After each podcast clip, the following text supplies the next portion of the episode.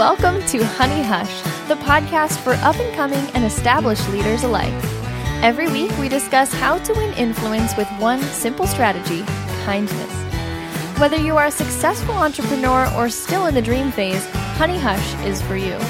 Now, here are your Hive hostesses three Southern businesswomen who know a thing or two about using honey to attract the bees Lacey, Michelle, and Elizabeth.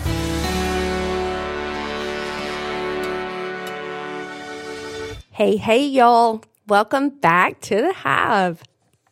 Hope everyone is doing well. How's the weather in your area? It definitely, like, it cannot make up its mind around here. I'm either layering up and like drinking all the warm things, or I'm suddenly sweating and having to like having a fit for some air, like rolling all the windows down, and maybe it's hormones.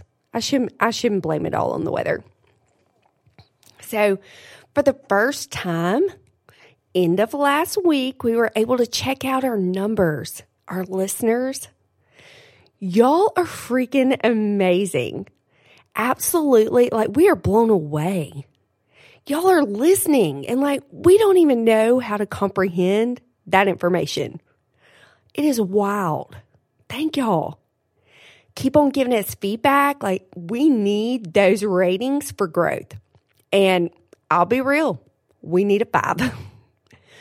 if we're not giving y'all a five star rating every episode, what the heck are we even doing, right? But we need your help with that. That is on you all, the reviews and ratings. So help your sisters out. We need it. Now, over the last several years, I get a lot of questions about how do you do it?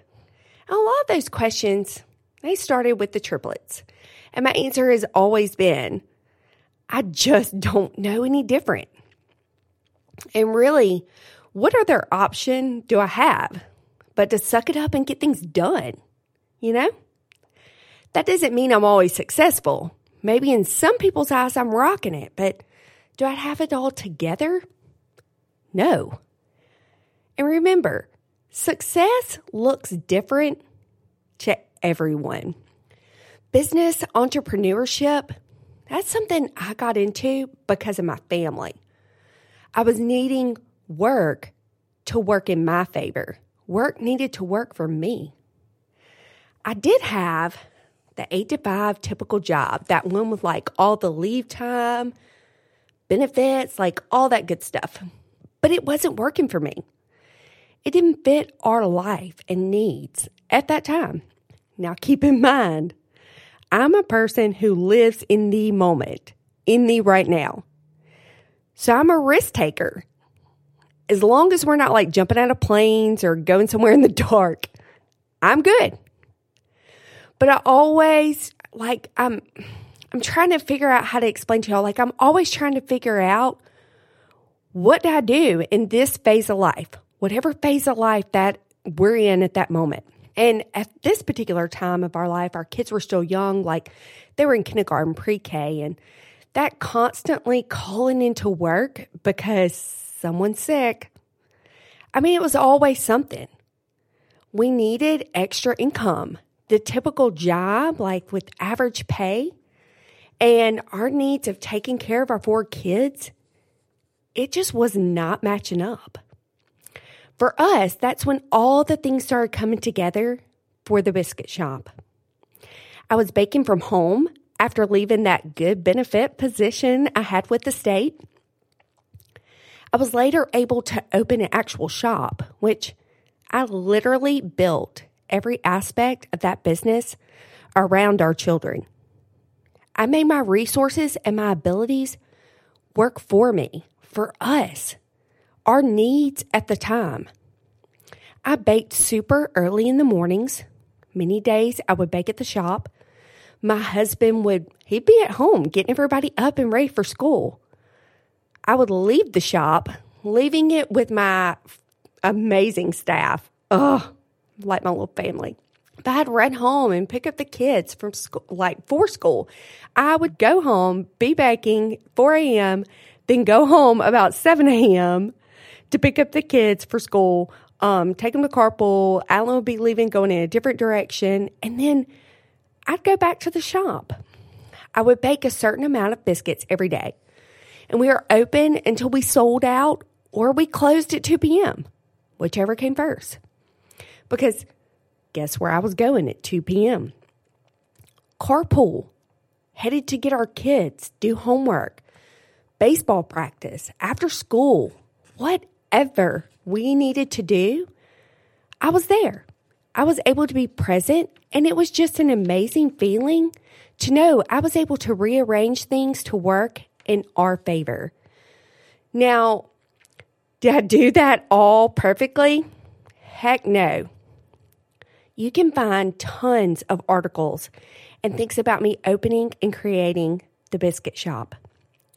But remember, I also sold that shop in 2017 because I was doing it alone. And while I'm wildly creative and bold, I couldn't do the business end. I was missing that key component for success. So for me, finding a job, I mean, yes, I do have I have another job. Finding a job like a fit, a way to earn income, like we go to work for money, right? but it needs to be something that fits me, my needs, and my family's needs. I mean, I need a paycheck, but I'm a person that needs to love my job. I need to enjoy what I'm doing because any anything that I put my mind to, any time, any effort, um, I'm going to give it 150%.